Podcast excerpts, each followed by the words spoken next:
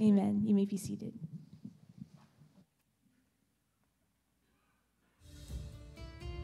What is it that you crave out of life? What are the main desires you have for a life well lived? As a follower of Jesus, what is the life God has always wanted for you? In this message series, we'll explore Trinity's six core values. This week, we'll focus on You Belong Here. We practice the culture of intentional hospitality that Jesus modeled. We value his kind of unconditional love that invites the outsider to become part of his family. We believe you are intrinsically valuable as his creation, regardless of your religious background or lack thereof, your abilities or disabilities, your ethnicity, or social and economic status. We long for you to belong to the family of God at Trinity Church, to come and grow and be transformed. These are the things that we care about most and how they might lead to the life we've always wanted.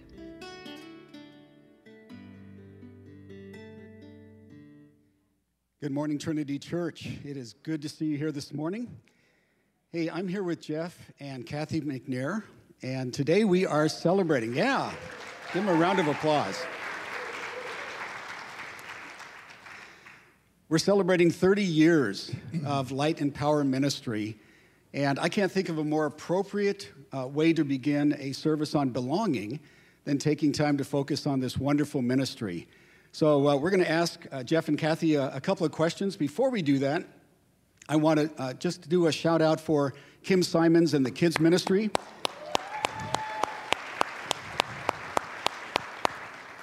They do a fantastic job working with families who have children, uh, special needs children, and uh, I know that uh, that is deeply appreciated by the families who come to Trinity. So, Jeff, let's start with you. How did Light and Power get started here at Trinity? Well, actually, Kathy and I met in a disability ministry when we were college students. And so, for you young folks who haven't met anyone yet, um, a disability ministry might be a nice place to meet your.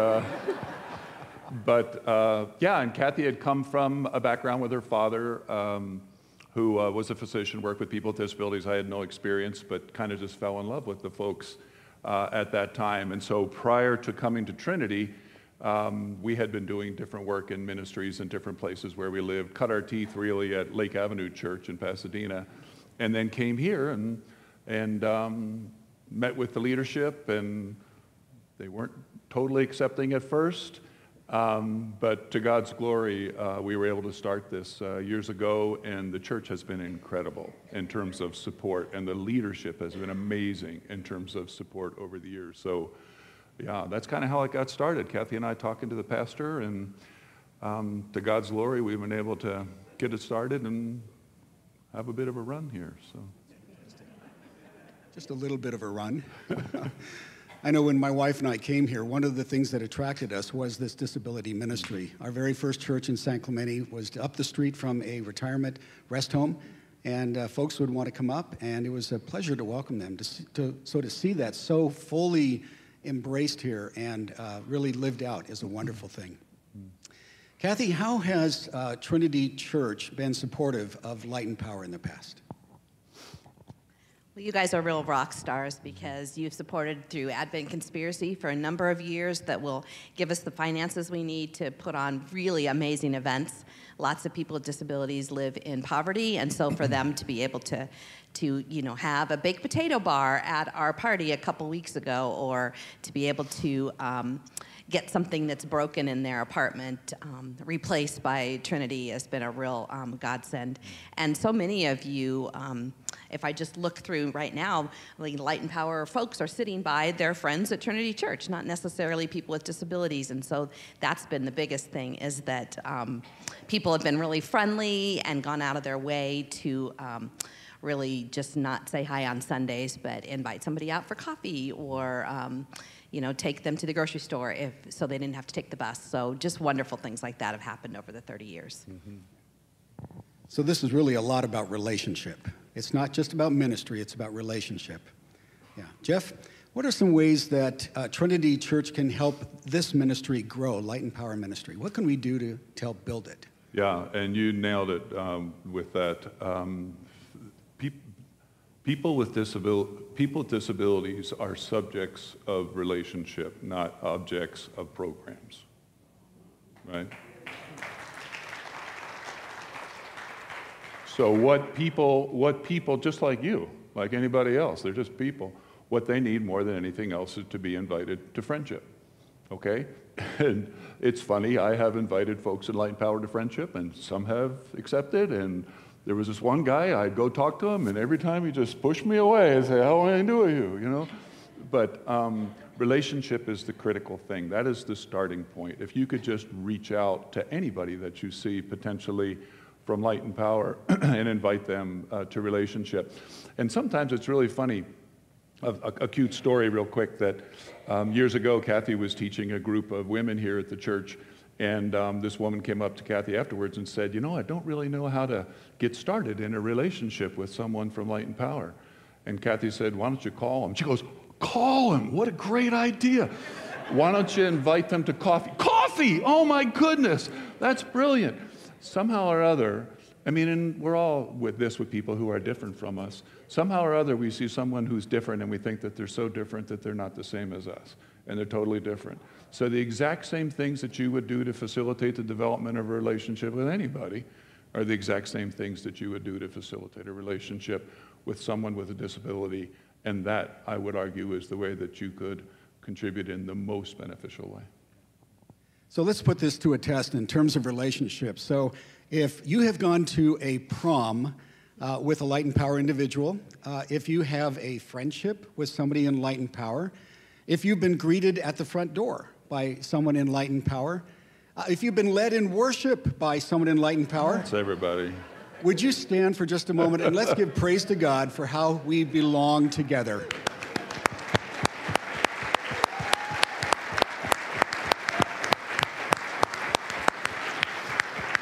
Thank you very much. You can grab a seat. Hey, right after this service, out in the pavilion, you're going to have uh, an opportunity to spend a few moments with a light and power individual. And you're asking yourself, how am I going to know them? Well, they have purple beanies on this morning, right? And it says light and power on. Uh, they're inviting you to have a snack with them of cheese sticks, donuts, and most importantly, Pop Tarts. right? We all love them. We were talking before the service. When was the last time you had one of those? Now, for these two, they have them every week. For me, it's been decades, literally. But uh, we want to invite you out there. Just grab something to eat, look for someone with a purple beanie, introduce yourself, tell them something about yourself, ask them what is important about Light and Power? Why is this ministry impacting you? And maybe even how do you serve? Because I know that's a real big core value for them. We've got a short video we want you to uh, enjoy this morning to hear some of their stories. And then Jeff is going to be sharing with us during the sermon time. So if you take a look at the screens, you'll hear some of our Light and Power members sharing what God is doing in their life. All right, thank you. In Light and Power, we really do believe you belong here, regardless of inadequate social skills or deficits that may interfere with um, the connections that people sometimes make at church. And we want them to be able to serve and to feel very much a part of Trinity Church. Light and Power is a ministry that includes adults with various disabilities, in particular intellectual disabilities, as they can go anywhere within the church. But many find that uh, Light and Power is a place where the scriptures become a little more uh, clear to them. We have great worship, wonderful snacks in the morning, good Bible teaching, and lots of time just to be able to encourage each other. I've never seen so much genuine love in a group. Uh, love for the Lord, love for others, love of life. It's beautiful. Oh, I love the class and and um, I love when we learn about the Lord and we we praise we praise God. I love the people and the music and the fellowship. I love coming to Light and Power because I help in the kitchen. I enjoy the music, friends, snacks, and praying to God together. Although he doesn't speak, he talks with his phone. It took us a lot of years to practice using his phone, and I love him and his family, and they're very supportive. It's one of the few church groups that I like to go to because they accept me for who I am. I like like to come every Sunday and get to see to see everyone. I don't have any family, so this is this is my family here. Oh, boom, boom. He loves to see disabled people. Uh, At yeah, oh, oh. at Light and Power. Well, I'm usually known as Dalton's grandma, or he calls me Grandma Ree. Light and Power is like helping other people to help everybody. I enjoy the, the field trips, uh, baseball games, um, or um, activities or what uh, proms. What I love about Light and Power is hanging out with Jeff and everybody. And I got I got a whole bunch of love for everyone in this family. I think Light and Power is a wonderful place. And people are always there for you when you need help. I like words of the screen. Talk to people and seeing the Lord. Snacks. Snacks. And toffee. My daughter, she loves it. It's something for her. So she really enjoyed Light and Power. We're blessed that um, Trinity Church years ago opened their doors to Kathy and I to try to facilitate the beginning of this ministry. And over time, we've had many, many people that we've been able to love and serve uh, through the ministry. Well, I was in the congregation at Trinity when Jeff and Kathy stood up in front of the church and first announced Light and Power. And I said, you know, that is where I want to be. And I didn't have a disabled grandson at the time, um, but when I saw what it did for all the people who could not go to church, then I knew that I was home. We're just grateful to Trinity for the way that they have embraced us, embraced the ministry, embraced the folks who have come uh, as a part of that ministry. It's so hard sometimes to figure out why people suffer, why there are disabilities, but we continually repeat Proverbs 3, 5, and 6. Trust in the Lord with all your heart. Don't lean on your own understanding. In all your ways, acknowledge Him, and He'll make your path straight. So when we don't understand things, we need to pray and know that the Lord is in control. Amen.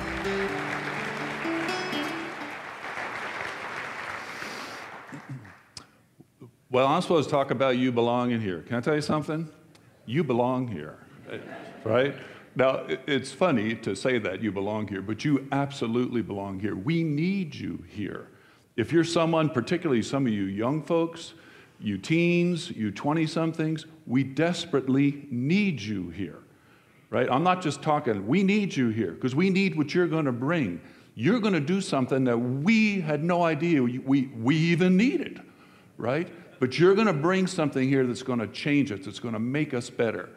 People will often say, um, you know, the church is imperfect. Duh.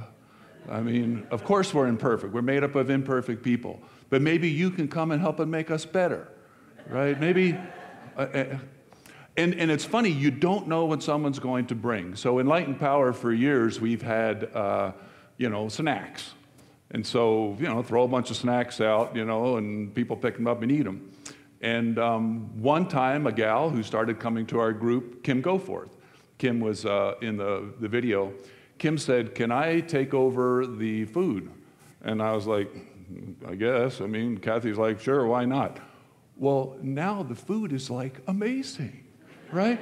And, and, and the thoughtfulness that's behind it, and the way that she kind of works with other folks to make the food something special. Um, even down to the Pop Tarts, for goodness sakes, right? It's just so amazing that she brought this to us. And I'll never forget years ago when Rick Langer was here, Rick was sometime, one time speaking in front of the congregation, and he said one of the things that he loves about uh, Light and Power is that it's a ministry to people living in poverty, right?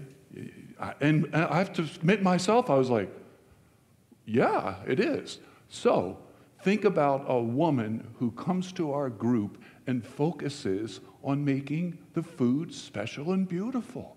What an incredible thing to do for people who, many of which are living in poverty right? So she brought something that we did not see coming, we didn't know we needed, and it's made a huge difference. in um, light and power. So we get the slides started up here. I already told you that you belong here. There you go. Um, there, there's, there's two values that I wanted to pick up on quickly. The first one is you belong here. Everyone belongs and is valued and loved by God. And you are designed with a role in mind under God's sovereignty. God's sovereignty is something that's critical to think about when you're thinking about the context of people in general, but particularly people who have various types of disabilities. And I want to once again emphasize Kim Simons and the incredible work that she's done. In the last year, uh, families that I've known have been incredibly touched. So I just want to make sure I mention her again before I move on. Um, now, I love these core values, but there's a degree, there's a degree to which um, who cares what Trinity thinks in terms of core values, right? When I speak to groups all over the place, who cares what I think? The thing that I need to do is bring the scriptures. If I show you the scriptures, that should impact what you do. Otherwise, you know, it's just my opinion versus somebody else's opinion. So the power of the scriptures are incredible relative to this type of thing. A biblical basis, if you understand it relative to belonging, but particularly related to individuals with disabilities, it'll change things if you embrace it. I have spoken to groups where the pastor has said, um, I know this is right, but we're not going to do this. That's what it brings you to. I've gone to other places. I never forget I was in Singapore and I was speaking to a bunch of leaders there. And the pastor came up to me and said, I've been brought to obedience, right? That's what the scriptures will do. So if we are going to advocate something, it's got to be based on the word of God. Next slide, please. When we think about belonging in a general sense, the first thing that came to my mind was, um, you know, sometimes you want to go where everybody knows your name and uh, they're always glad you came. You want to be where you can see that our troubles are all the same. You want to go where everybody knows your name. Now, all the old people were clapping. Uh, because they knew that. But there's like belonging in a general sense, and that's the feeling that we want. And these things are the kinds of things that we try to develop in light and power. So you want to think about things that you might do. For example, here these things. Everybody has a nickname. Not everybody, but a lot of people have a nickname. So uh, people are called Turkey or Sugarfoot or you know Wild Man. Mark is I always call Mark Wild Man, who's sitting in the front here. So people have a nickname. That's a, that's a way that you know that you belong. You have your seat. You all wear the same shirt. When you're not there, you're missed, right? Um, coffee is served to you like you like it, right? Because they know who you are, right? There's all kinds of inside jokes where you can just say something and everybody laughs because they know it's the inside joke. There's a common history, particularly with, related to people who have passed away. Um, I, when, I, when Kathy and I got involved in this ministry, I never realized how many memorial services I would do.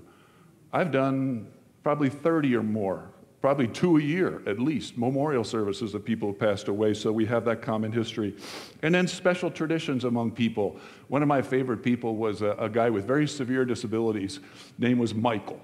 And I loved Michael, right? I'm going to get emotional talking about Michael. I loved Michael because anytime we were in a room together, it was immediately, hey, Jeff, hey, Jeff. It wouldn't matter if we were here, it was whatever. And you need someone like Michael in your life right? Who, whenever they see you, hey, hi, you know, they want to see you. Michael was a huge blessing to me. Um, overall, you want people who know you and know your needs and try to meet your needs. So these are the kinds of things that we're looking for overall in terms of facilitating belonging. And you see that belonging then requires something of me to make you feel like you belong right? So it's not belonging, uh, yeah, you belong here, go ahead, yeah, good to see you, I'll catch you later. No, belonging is something where it requires something of me to make you feel like you belong. Next slide. The people who are in our lives are the way they are under the sovereignty of God, and the sovereignty of God is hard. The sovereignty of God is hard. When you look around the world, everything that happens is either caused by Him or permitted by Him. If God is not in control, then He's not God. So the thing is, this is hard because of the things we see in life. But for our discussion, we need to understand that the way that people are is part of, part of God's sovereignty for them and for the church. So when you see people with Down syndrome, that was God's plan for them, but it's also God's plan for us, right? I need to bring those people in. They need to feel like they're going to belong. Why? Because under God's sovereignty, He has created those people and they're supposed to be a part of us and they're going to cause us to change. We can't be the same as we've always been. Therefore, we need to have people with many different personal characteristics among us as part of God's plan and purpose. Okay, diversity is one of the critical aspects of God's plan and purpose.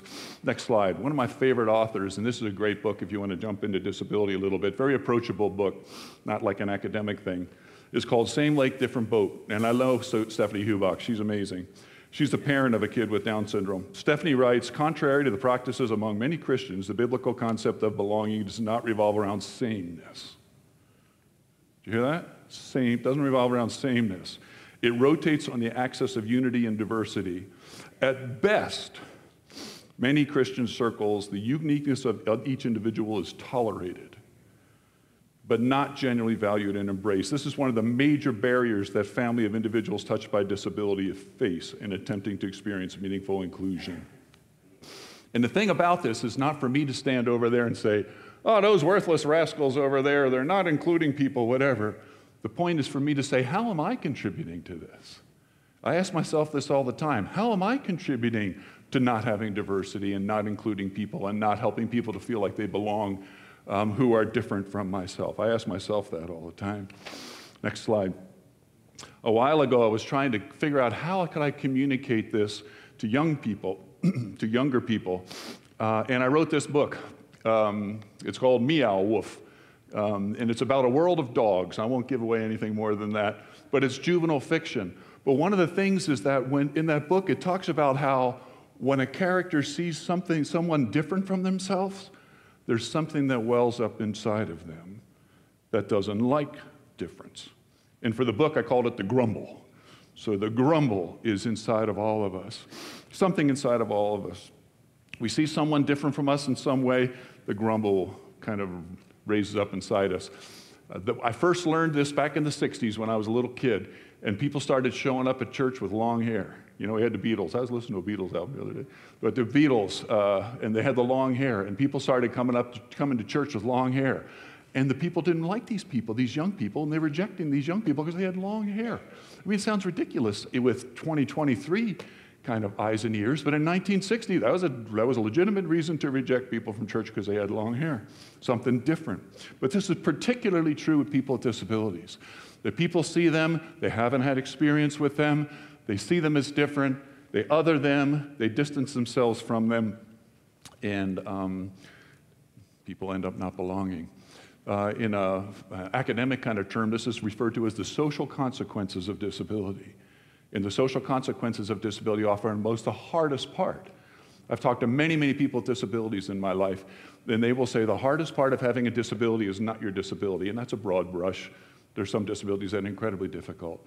But they'll say the hardest part of having a disability is not your disability, it's the way you're treated when you have a disability, the way you're excluded. And can I tell you something that even has to do with the Christian church?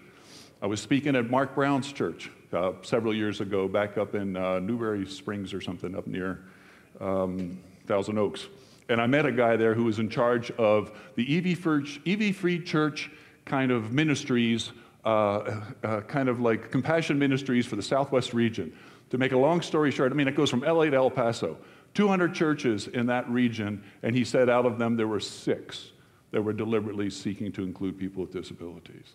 So this is a, this is a malaise within the Christian community largely. Well, with all that in mind, uh, let's dive into some scripture passages briefly. Next slide. One of my favorite passages is the Good Samaritan, and the Good Samaritan is a disability passage if you ever never noticed it before. But let me just read this a little bit. It may not be familiar to everybody. One day, an expert in religious law stood up to test Jesus by asking him this question Teacher, what should I do to inherit eternal life? It's funny, some of you guys know my daughter Amy, and she's a lawyer.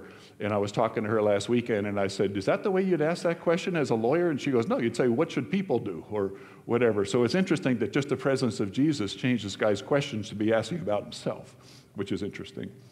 What should I do to inherit eternal, inherit eternal life? Jesus replied, What's the Moses, law of Moses say, right? How do you read it? The man said, You must love the Lord your God with all your heart, your soul, your strength, your mind, and love your neighbor as yourself. Jesus said, Right. Do that and you'll live. But the man wanted to justify his actions. And so he said, And who is my neighbor? Once again, the personal thing, it's interesting. As I've often said before, I, didn't, I never understood that passage, justify himself. That I talked to one of my colleagues at Cal Baptist, and he was not asking, Who is my neighbor? He's asking, Who's not my neighbor? Right? I want to get it right, Jesus. So tell me who is my neighbor, who's not my neighbor, because I want to do it like you're doing it. These people are, these people aren't. Did I get it right? Um, and most of us know the story of the Good Samaritan, but this is how Jesus responds. Next slide. Jesus said a Jewish man was traveling from Jerusalem down to Jericho. He was attacked by bandits. They stripped him of his clothes. I couldn't. I was wondering about that too. It's kind of like I guess they steal your Nikes or something. I don't know. But uh, beat him up, left him half dead beside the road. Okay, so when Jesus is asked, Who's your neighbor? the first thing he goes to is a person with severe physical disabilities who can do nothing for themselves. Did you catch that? This guy's left dead. He's left for dead. He's doing nothing. The first person Jesus describes as your neighbor is a person with severe physical disabilities who can do nothing for themselves. By chance, a priest came along, he saw him, he crossed on the other side. A temple assistant walked over, looked at him lying there, passed by on the other side. It's fascinating you look at this. These are two religious leaders. And when, the presence, when they're in the presence of someone with a disability, we find out about their character. Right? This guy's not doing anything. He's just laying there dying. And yet he reveals the character of everybody around him. Isn't that amazing? Maybe that's another reason why Christian churches don't want people with disabilities oftentimes in their congregations because they'll reveal who they are, whether they'll love their neighbor or not.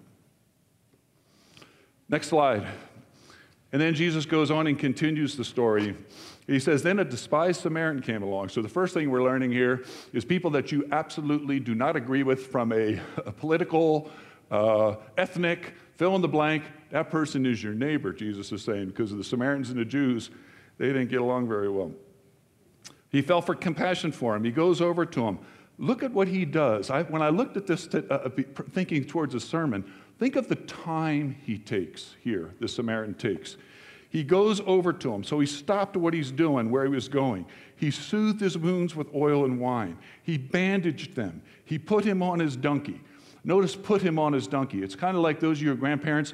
I put my grandchildren in the car seat. It's not like they're assisting me while I'm doing that, right? it's not like they were helping. He put, so he lifted this guy. This guy was doing nothing.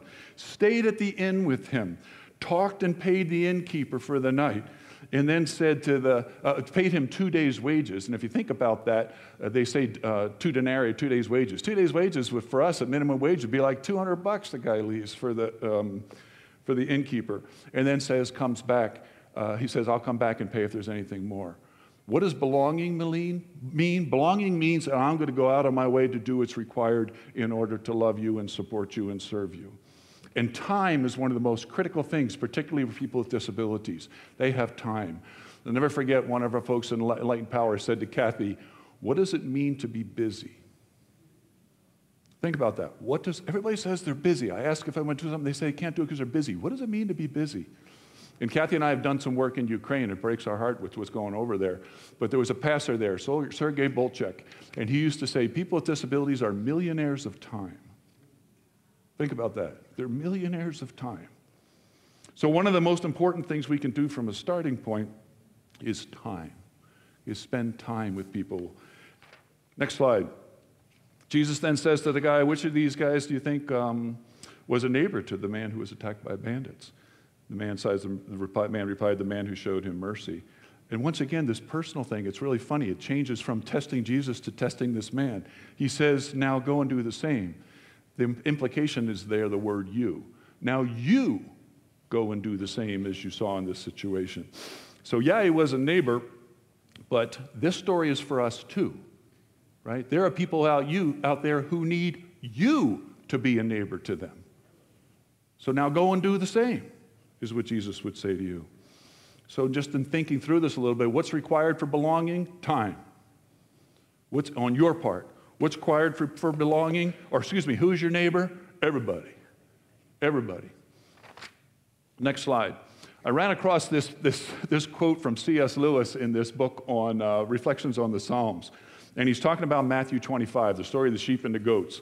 And I mean, I got, I mean, I got enough uh, trouble with sin in my life than to worry about things that I'm not doing. so this was scary. But he says, he, he, C.S. Lewis talks about the terrible parable of the sheep and the goats. He says, This can leave no conscience untouched, for in the goats, for in it the goats are condemned entirely for their sins of omissions, as if to make us fairly sure that the heaviest charge against us turns not on the things we've done, but the things we didn't do, the things we never did, perhaps never dreamed of doing. So this passage is about Jesus talking about the final judgment. Next slide. So he has the sheep and the goats in front of him and he separates them, right? And he says to the sheep, the, these righteous ones, he says, Lord, um, that they, they did these different things. And he, then they say, Lord, when did we ever see you hungry and feed you? Or thirsty and give you something to drink? Or a stranger and show you hospitality? Or naked and give you clothing? Or ever in prison and visit you?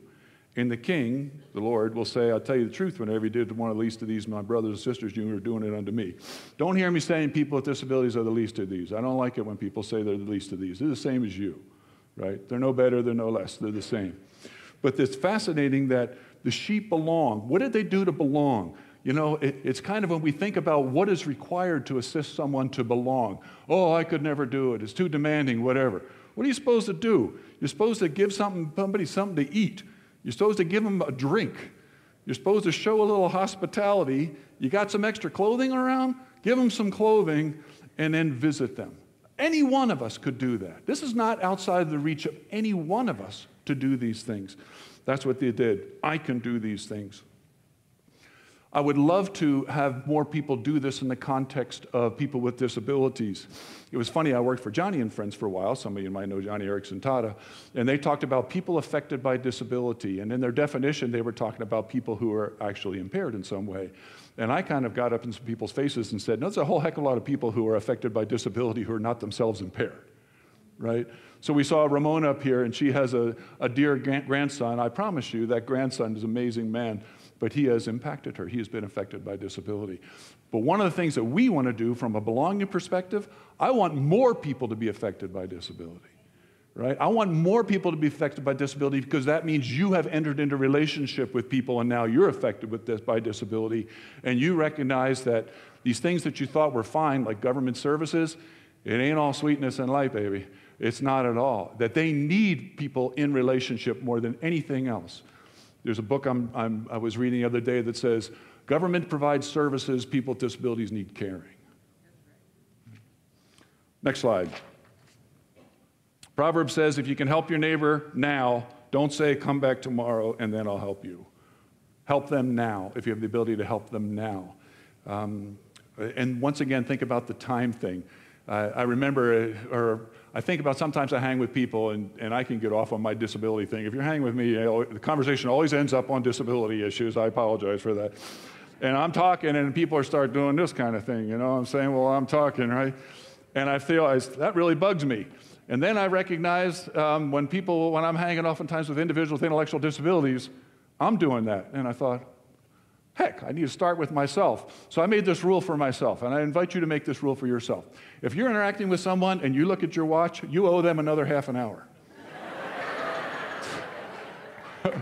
I, and honestly, that's what I have done in my life. Maybe that's one reason why I don't wear a watch anymore, right? So I But I would tell you that. That's a good thing to do, right? People want your time. They want the relationship. They don't want a relationship of you looking at your watch all the time. So, relative to this passage, what's required? Service. Service that's approachable for you. Um, and who are the sheep to you? Everybody. There's nobody who's not a, who's not a well, I guess you're the sheep. There's not someone that a sheep should be helping. There's no one like that. The third passage I wanted to talk about, next slide, is. Um, the body of Christ. And I apologize that I'm doing a mad dash. I've done sermons on each one of these separately, but I just wanted to touch on them all. It's interesting how Paul writes the human body has many parts, diversity. But the parts make up the whole body. So it is with the body of Christ. Some of us are Jews, some are Gentiles, some are slaves, some are free, diversity.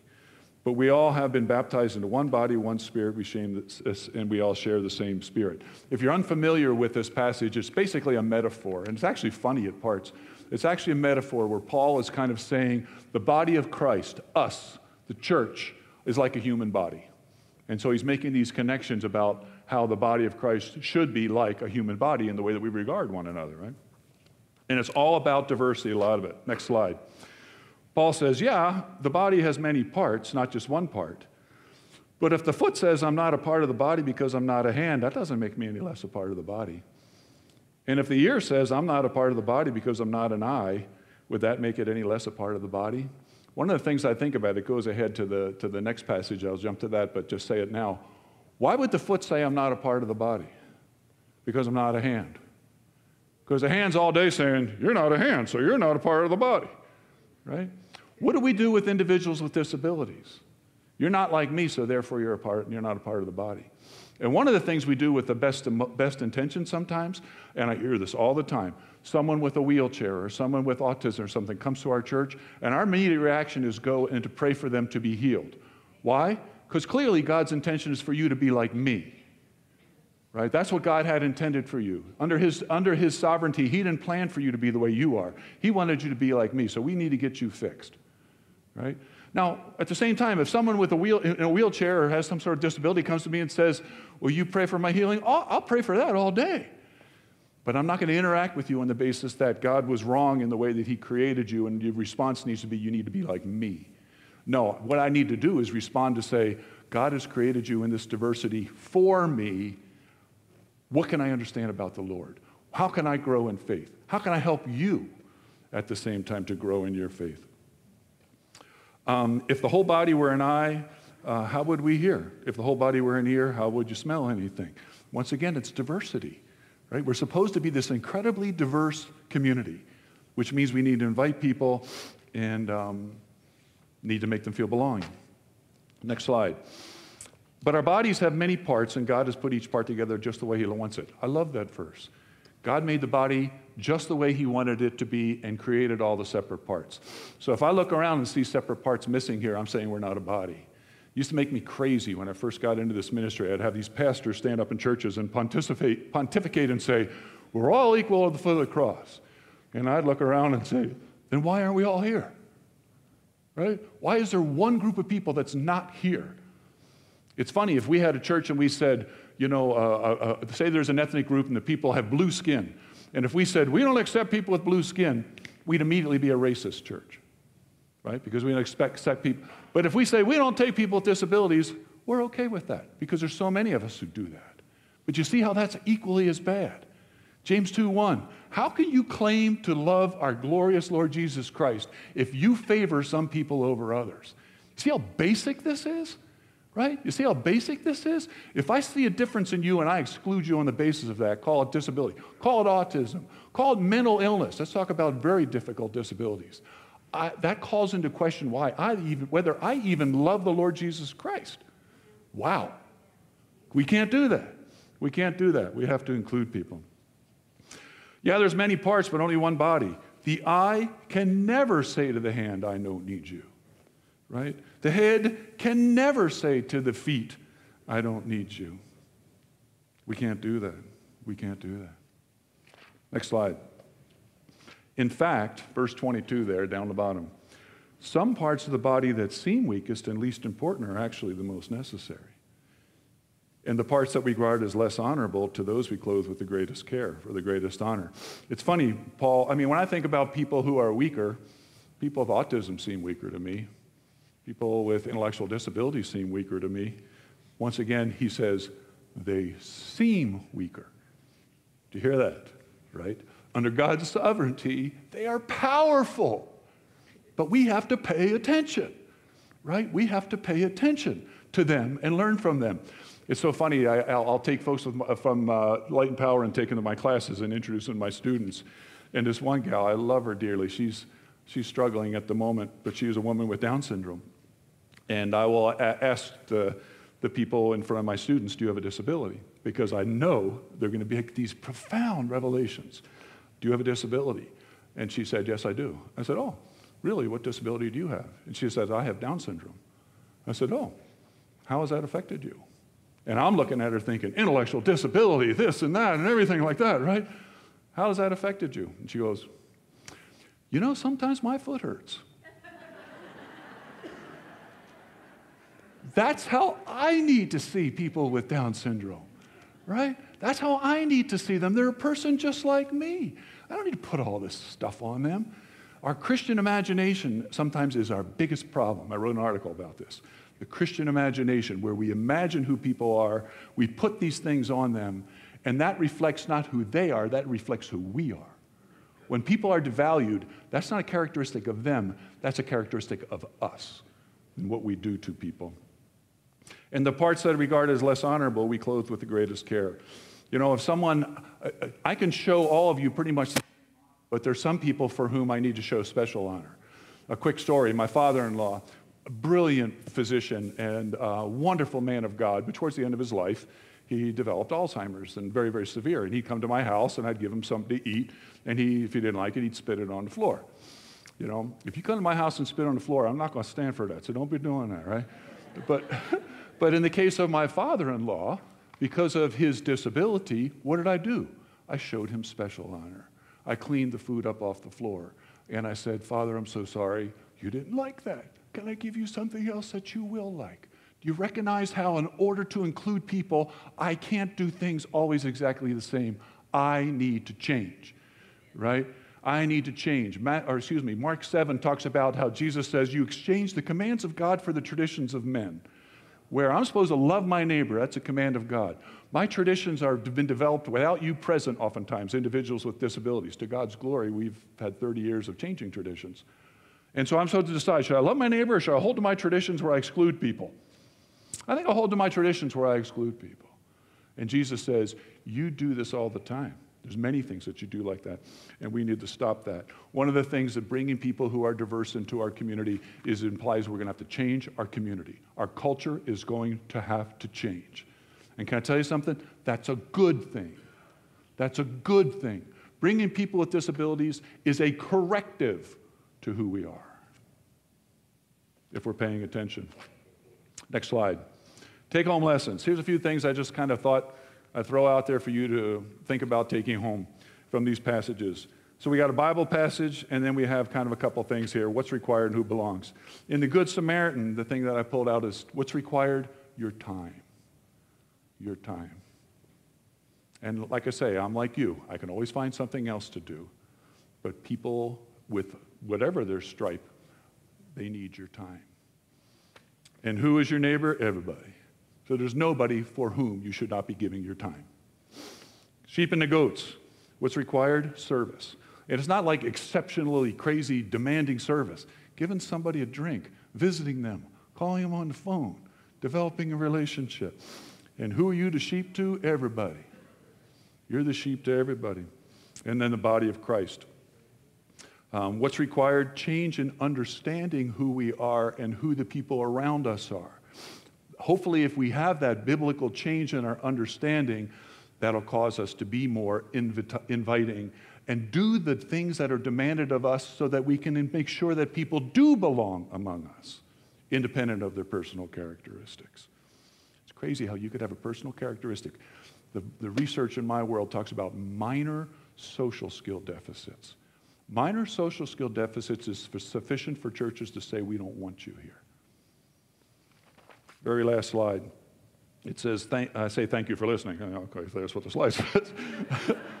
but it also says, now go and do the same.